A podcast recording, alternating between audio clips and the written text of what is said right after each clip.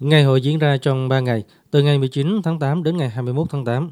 Đến với ngày hội, mỗi huyện, thị, thành phố xây dựng chương trình tôn vinh nét văn hóa đặc trưng của từng dân tộc đang sinh sống trên địa bàn như dân tộc Hoa, Chăm, Cà Ho, Rắc Lây, Rai, Châu Ro, Kinh.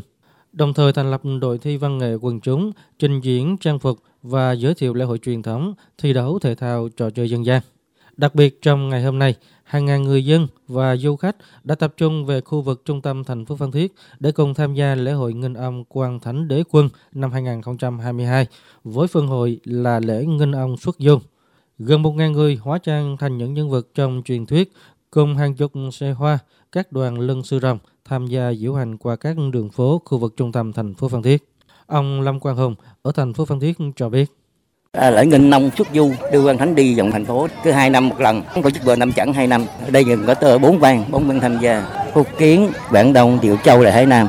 À, coi như là cầu cho mưa thuận giáo hòa này kia một bạn tươi tốt vậy. Qua ngày hội sẽ góp phần giáo dục truyền thống yêu nước lòng tự hào dân tộc ý thức trách nhiệm về việc giữ gìn và phát huy truyền thống văn hóa củng cố tăng cường sức mạnh khối đại đoàn kết toàn dân đồng thời là dịp để giới thiệu quảng bá các giá trị văn hóa truyền thống đến với nhân dân và du khách.